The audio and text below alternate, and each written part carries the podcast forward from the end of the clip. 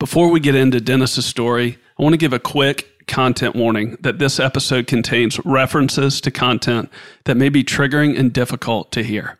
Some examples of this content are sexual assault, abuse, self harm, and suicidal ideation. This trigger warning is to empower you as a listener to make a healthy decision about if and when and how you should consume this podcast. If you need support, please look at the links for resources we've listed in the show notes. Now, here's Dennis's story.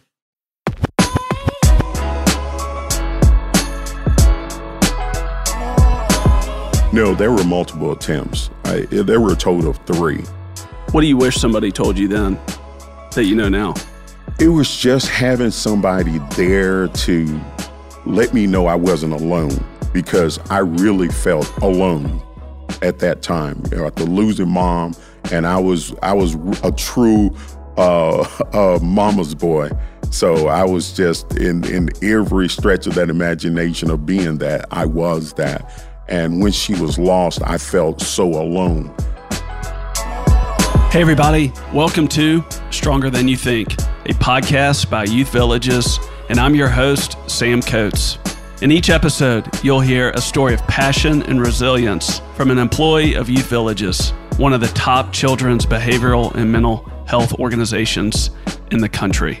Children with emotional and behavioral challenges and their families face unimaginably difficult circumstances, and it takes a committed, well trained, and supported person to show up for these children and youth every day to help them find their path to well being.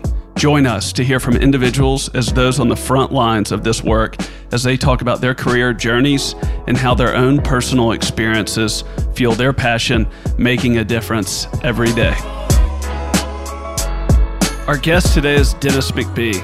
After growing up in South Memphis and experiencing a significant amount of adversity, Dennis graduated with a degree in psychology and began his career working in corporate America. His childhood experiences drove him to want to change careers and start working with families, impacting those like his and the ones he grew up with. As Dennis says, he found his purpose and wanted to work somewhere that makes an impact. That was more than just the bottom line. Dennis is now a clinical supervisor with Youth Village's intensive in home services program, Intercept. Intercept is a nationally recognized, evidence based, comprehensive in home services model that meets children and families at a critical crossroads and helps them find their way to well being. It keeps families together and has been found to reduce child welfare placement and speed permanency. Dennis, great to see you. Great to see you too, as well. Thanks, man. What's it feel like to have your own podcast? it's interesting to say the least. You sound like a natural. Thank you. So I, I, read that there was a point in your career after college where you went into manufacturing. Yes, that's correct. And then you realized that wasn't your purpose. Right. Is that true? Yeah, that's that's true. what was that like? Um, well, well, the thing of it was was that manufacturing is pretty much just about the bottom line and not necessarily a purpose. And so, I guess during that time, I, I couldn't talk about that without talking about my spiritual journey as well. And and with my spiritual journey, seeking that sense of purpose. And I guess that it was like I had been in preparation, but at that time there was a sense of self awareness that saying that, oh, okay, I need to do something, not this, but I need to have a sense of purpose. And and just, you know, my background, just coming from where I come from and being in an environment where is that, you know, low income and everybody was sort of struggling and just seeing people around, seeing families around, and seeing how the families were struggling, and everybody seems like they had issues with mental health, substance abuse, had all these different issues going on, and um, I just, you know, was thinking about my purpose and just wanted to be a help or a value to them. So, where'd you grow up? I grew up in South Memphis. And so, are you saying that it was a hard life growing up? Oh, absolutely. Because around me, it was all that stuff that, you know, I was exposed to around me. Like what? Uh, during that time, there was drugs, there was assaults happening all the time.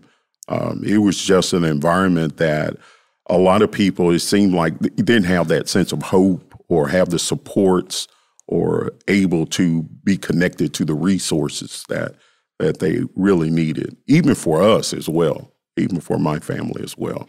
So before we started recording, you were talking about a woman that you're going to be with this afternoon. Yes. And you talked about taking her and helping her and your involvement in the family's life, which I'm sure we'll come back to later on. But what does she need that you're giving her that you did not have that you referenced or other people didn't have in South Memphis when you were talking about growing up? Yeah, it's it's I'm helping her, giving her, providing her with the tools that she may need, and also just with giving her the tools is with this particular um, lady, she doesn't have the parenting skills, and so assisting her with the parenting skills, helping her with budgeting, uh, food prep, things of that nature. That's going to benefit the entire family, the kids, herself as well. So when you say tools, what do you mean? Is that just a, an aspect of the tools that you just listed there? Yes, yes. With the parenting skill tools, giving her the tools that she needs to do all those things that she needs to do in order to meet the basic needs of the children, um, as well as you know making sure that they have food, making sure that they have medical, they can have access to a doctor, getting the appropriate physicals or assessments that may be needed. You went to the University of Memphis and you studied psychology, is that right? Yes, that's correct. Who was formative in your life? You talked about the environment that you grew up in, but you're successful at what you do. You seem to have an impressive life up to this point and you know got your degree in psychology at Memphis. So how did you continue to make choices to go get your degree? Well, I was surrounded by people. It was there was like you know pockets of people along my way. I, I talked to someone. There was um, someone at my church that helped me, that talked to me, that took the time. I had someone to actually, after church on Sundays, invited me to into their home and fed me, talked to me, you know, played sports with me and did those things and gave me, shared a lot of information.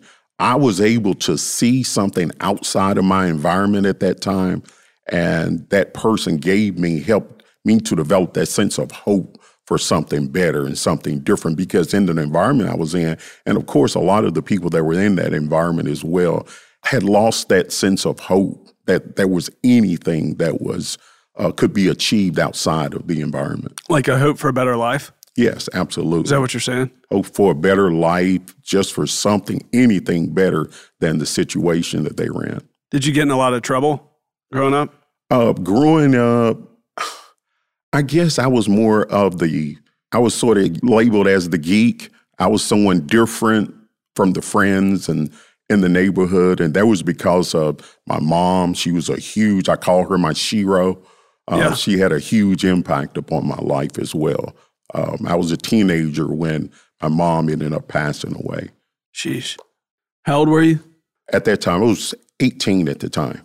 So your mom was like the closest person to you? Yes, yes. Didn't have a relationship with dad. I, I met dad once. I was about eight years old, and I lasted about probably two minutes.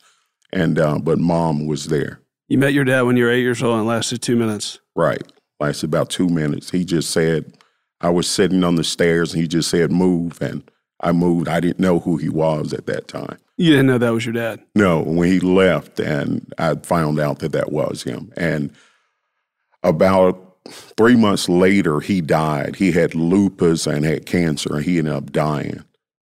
If it's okay for me to ask, and if not, we'll skip, but what'd that feel like?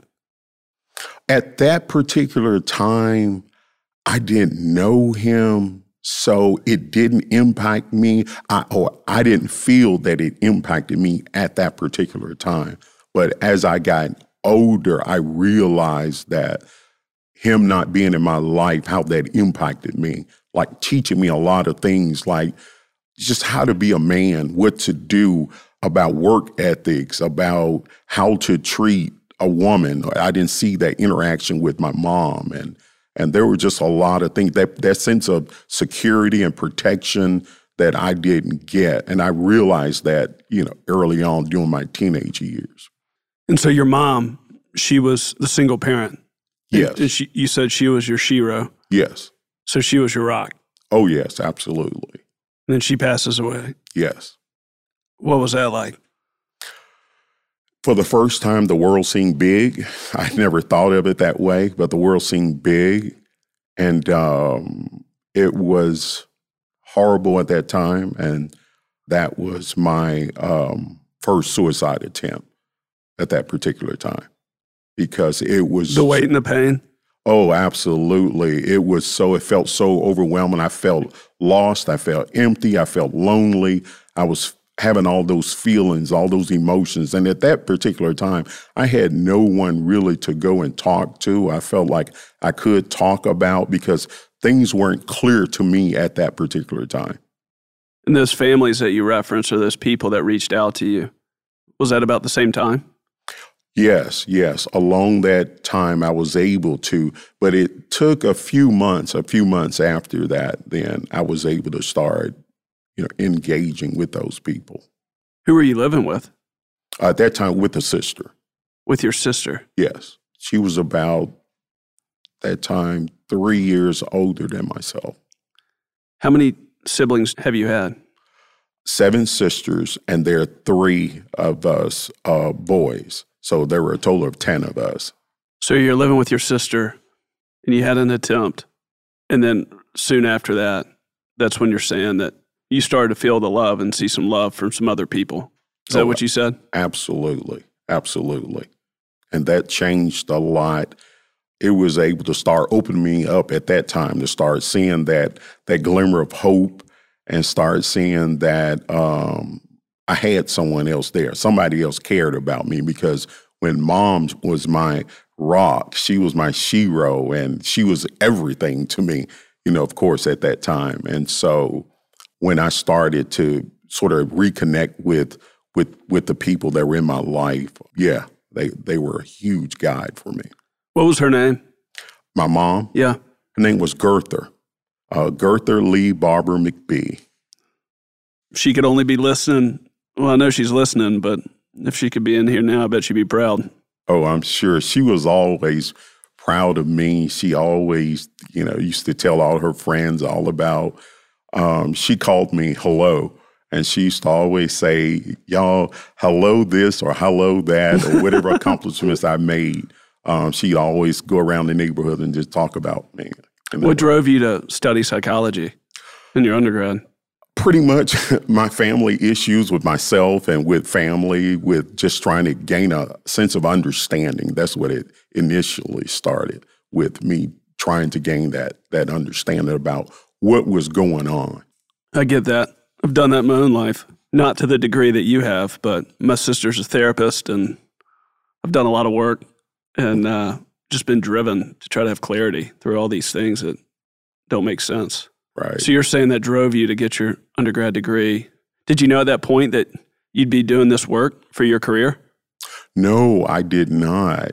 I did not at that point. I didn't because after school it was finding a job. People, it was more about okay, let's make money. You get out of you have to pay for these loans. You have to do things, and I ended up going into corporate America at that time. So into manufacturing at that time, just to make the uh, money yeah. that I needed. So we opened up. So you, you had this curiosity. You had gone through these things that we've talked about. You had relationships that mean the world to you that were gone. So that drove you to be curious about this and to try to have understanding. Yes. But then once you graduated, you felt that you couldn't do that work because you needed to go make money. Right. So that's why you went into corporate America. Right. Is that what you're saying? Yes. How long were you in that? Oh, close to a little bit over four years. Did you ever enjoy it? Well, I was pretty good at what I did. So, in that regard, just knowing that there were certain accomplishments or achievements that I had made uh, during that time, they were good for me. Uh, but during that time, I was still on my spiritual journey. And when I got to the point that I wanted to find my sense of purpose, that's when I started to see outside of that. So it wasn't gnawing at you the whole time? Yes, it was gnawing at me, but initially I needed the money. It was a need at that time. So that's why I ended up going into that that field. But needless that I know God was already preparing me. So I was in preparation until I gained that sense of self awareness to say, doing this, working with people and helping people, I often call that the help ministry, sort of helping people. Yeah. Um, initially, after that, I ended up working, doing some time with, in A and D, dealing with adults. But what I really wanted to do was work with the families because I had seen the struggle. We had the struggles in, within my family, and I had seen the struggle in the families that grew up around me. So at that particular time, I realized that was my purpose was to work with the entire family structure, that entire family unit. So you felt like it was a closer step to your purpose, but it wasn't it. Right. But it was a move in the right direction. Exactly. You talked about corporate America. You talked about needing to make money. When you think about youth villages today and your experience with it, if there's anything helpful here, I'm curious what, what's it like to be a part of here today? Then also think about starting out in corporate America. Are there any similarities from a maturity standpoint with the organization? Is it not similar? What's your perspective on that? Well, yeah, there are some differences. Differences in the sense that when I was in corporate America, it was always about the bottom line. It was always about the bottom line numbers and meeting those numbers. But now, here with youth villages, it's about purpose. Everything is driven by purpose versus being driven by money or whatever. But now it's about helping people and influencing positive changes in people's lives, something that I didn't have and something that I even wanted to do in the people that were in my community because I saw that there was a need. And working with youth villages, I saw what youth villages was already doing. I sort of, you know, did my own research and and saw what youth villages were doing. And it was something definitely that aligned with um, what I wanted to be a part of. The work is very hard and it can be very taxing, but could you maybe unpack that a little bit more to where the corporate America piece and the bottom line? Is there any sense of benefit to the person on staff by working for an organization that's purpose first, but also has benefits in certain ways of a corporation where it's almost the best of both worlds? Yes, and and I do because um, when I see here at Youth Villages, not only my work and my purpose, but part of the benefits that I get is just knowing that I've helped someone and I can see the changes that have occurred in their life and I can see those breakthroughs. When I we start out in certain cases, there are a lot of challenging issues that are occurring, and to see that improvement, that's a huge benefit. When I look at the benefits of of what youth villages actually provides versus you know, when I look at corporate America and I look at the benefits that youth villages, I mean, you're talking about tuition reimbursement, you're talking about with our insurance, you're talking about a whole slew of things that they offer to, you know, and I, I look at to accommodate or, or be able to offset a lot of that stuff that that they were doing when I was with the manufacturing company. How do you get through the hard days? I mean, you've said a lot of really great things about being here, about your own spiritual journey. You've talked about the things that you've had to overcome personally. Do you still have hard days now? Oh, absolutely. Absolutely. And there are a variety of things. One is prayer. I start out with prayer daily, but also what I like and actually love about youth villages is this team approach. I can go to other members of the team and we can talk, and that's pretty cathartic. Just being able to talk to somebody about the day, what's going on, be it my supervisor or be it another team member, just having somebody that's able that that I'm able to actually talk to. Monday I was with somebody and they said that having emotion for the work itself is not enough because it'll wear off. That you have to find your edge, something to, you know, insert a better word for edge if if you'd like to, but you have to have something that keeps you engaged each day if you really want to do this for the long term. Would you agree with that? Oh, absolutely. What what is that for you? And uh, that's that's actually my my spirituality you know, my prayer life, that really, that's my edge. That's what keeps me going. Even in those hard days, when I have those hard days, I could go back and always have that with me, praying before I go to work, while I'm at work, after work. I have this little ritual that I do every night before I go to bed, just to sort of kind of reflect over the day and look at what areas that I could improve upon or whatnot, or, or what help that I could get. Because I have to take care of Dennis. I, I realize that I have to take care of Dennis. And I enjoy, you know, certain things that I like doing too. I, I love hitting the trails at Shelby Farms. So I love all the activities out there as well. Are the families that you're working with now, are they in South Memphis? Uh, no, they're throughout. I have families, a couple of families that are in South Memphis, but I have other families scattered out. But I have had several families in South Memphis area. What's it feel like to be going back? Oh, it feels almost surreal because it feels awesome to be able to go back into you know that area, that part of town, and be able to help those people that when I was younger I didn't have the skills or the tools uh, to help people, but now having those skills and having those tools to share with other people to help them out of their situations. It's great. If it's okay, when when we go back to that when you were late teen years and you made an attempt, did you only make one attempt or were there multiple attempts? No, there were multiple attempts. I, there were a total of three. What do you wish somebody told you then that you know now? It was just having somebody there to let me know I wasn't alone because I really felt alone at that time. You know, after losing mom, and I was I was a true uh, uh, mama's boy. So I was just in in every stretch of that imagination of being that I was that.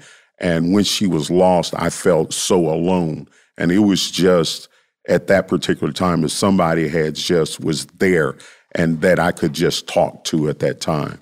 And that's what was missing then. So her loss, that reason alone was what was pushing you to not almost want to be here. Yes, exactly. Right. Is that through your prayer life or how you start your day? Is that your purpose and what you're trying to bring to each family each day?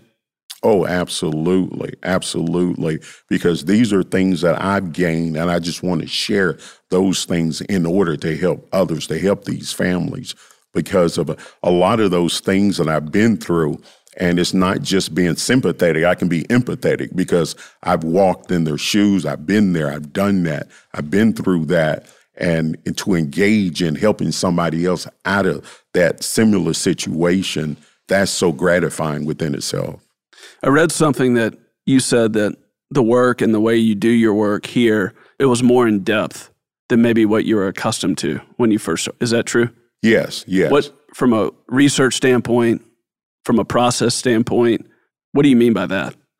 One of the things about it with the process, sort of with the processing, when I got to youth villages, one of the things that stood out were the, were the treatment plans. The treatment plans are more details, they were way more specific, and it provided me with more with guidance as to how to treat their concerns or their issues a little bit more in depth than I typically had.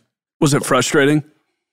No, not as much as frustrating as, you know, starting out, you know, anything new, anything that's challenging could be not necessarily frustrating, but it was just new and different. And so, uh, more in depth. Yes. Than what you've been accustomed to. Right. And so you said when you were at the, it was drug and alcohol facility, correct? Correct.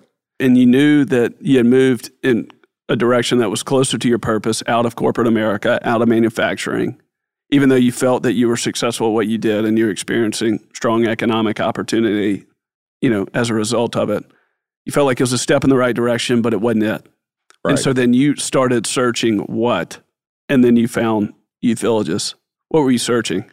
I started searching more because I was dealing with the individual and what I was sort of driven towards was the family structure, more about the family.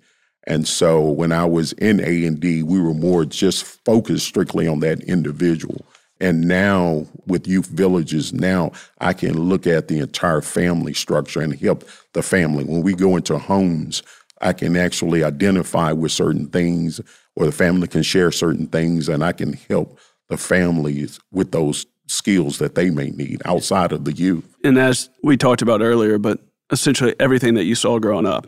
So you had clarity in your own mind. What was really needed? Not so much as that, but it's been about there's certain other challenges or things I hadn't been exposed to. Now I'm being exposed to those things. And but not only that, Youth Villages has given me the skills and the tools to actually deal with those things. When when it comes to specific things like dealing with kids that they're on the spectrum, things of that nature. So when there was things that I wasn't used to dealing with, then I've gained those tools to be able to deal with that. So when I go into families and they're experiencing this, and then yeah. we can help them. What you were saying by that, when you were talking about kids on the spectrum, you came into it doing this work specifically, but then as new research comes out, or new processes, or new ways to affect change for the child or for the family, it's like you're constantly having to keep up and learn and understand because things move fast. Is that what you're saying? Right, exactly. Things move fast. And and one of the things I, I like is that with the trainings that we have, then we're able to keep up with those changes uh, once they, they they've been identified. What advice can you share? Let's say somebody out there that has an undergraduate degree similar to what you do, or might have a grad degree similar to what you do, and they feel a pull, but they also are thinking about income, they're thinking about opportunity. Given that you've kind of had as diverse of a career as you've had up to this point, what are some of the top things somebody should think about on how to truly make the best decision for them and not necessarily be distracted by a lot of other things that can just kind of come at you when you're at that point in your life?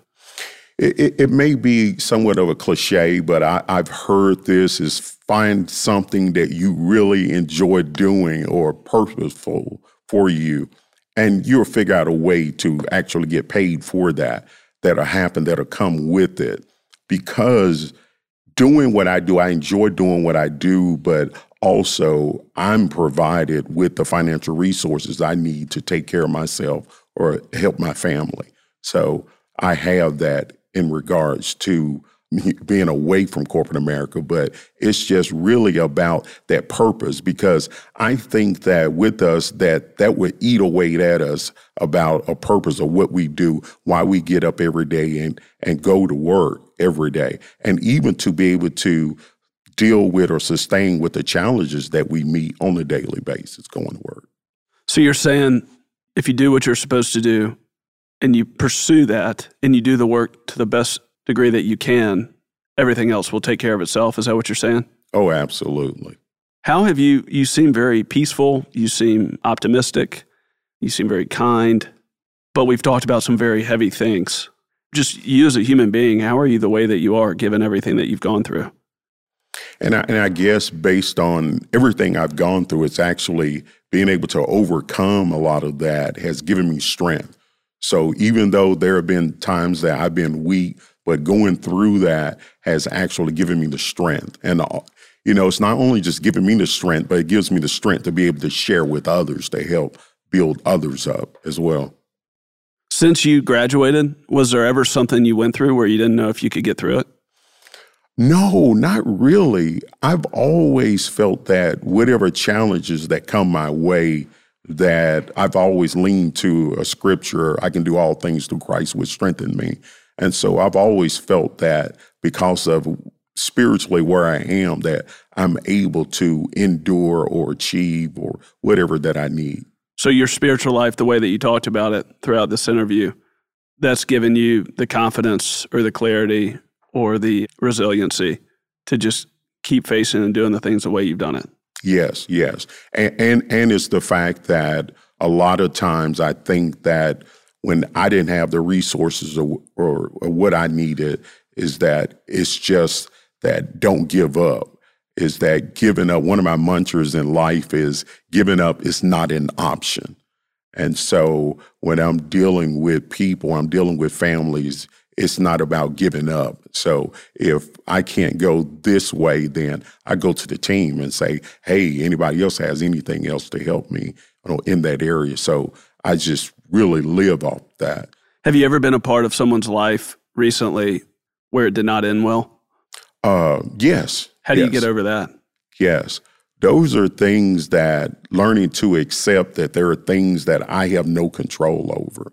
Because a lot of times I think that initially I started to beat myself up saying, What can I have done differently? What can I have? But when you know that you've done everything that you can do, then it's a matter of accepting the fact that you have no control. There are certain things that, that I, I realize I have no control over.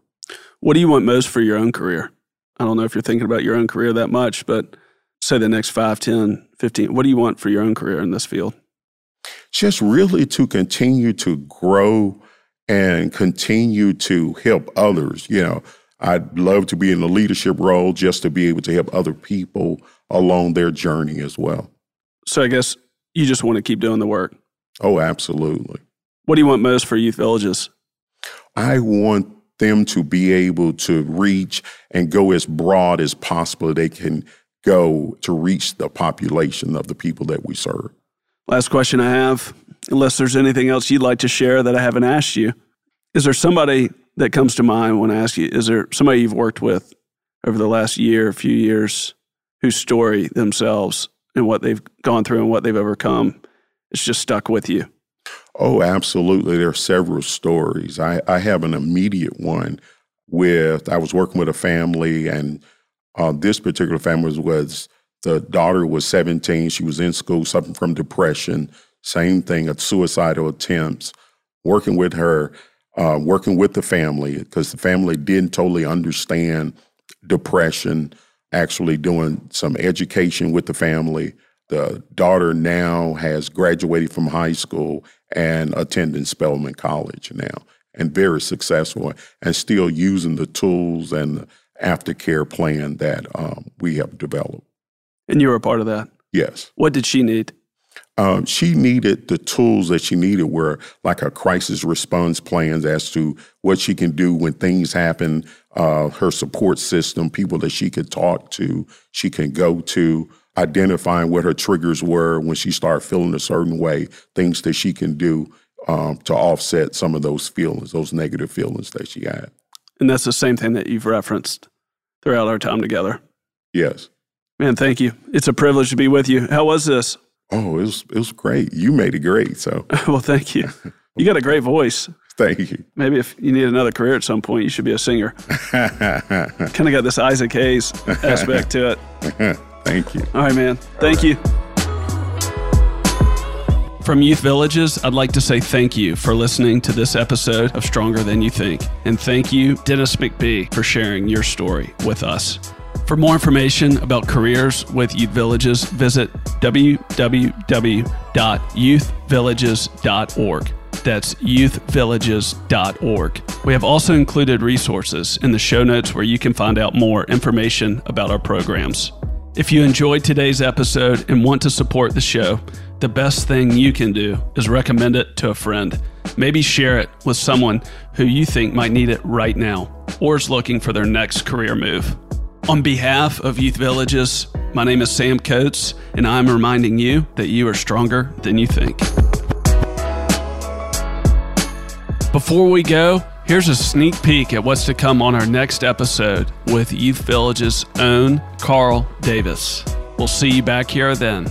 We either can be part of the problem or we can be part of the solution. So I can go home at night and watch the news and just keep shaking my head or I can see what I can do to do something about it. And so I, I, choose to be on the other end and do something about it. Like I, I, mean, I see the news, I read the newspaper, so I see the numbers going up. And but sitting at home and talking about it over dinner, uh, that's not gonna get a solution. You know what I'm saying? So I, I prefer to get around like-minded individuals who's bold enough to go out there and uh, see if we can uh, demand change.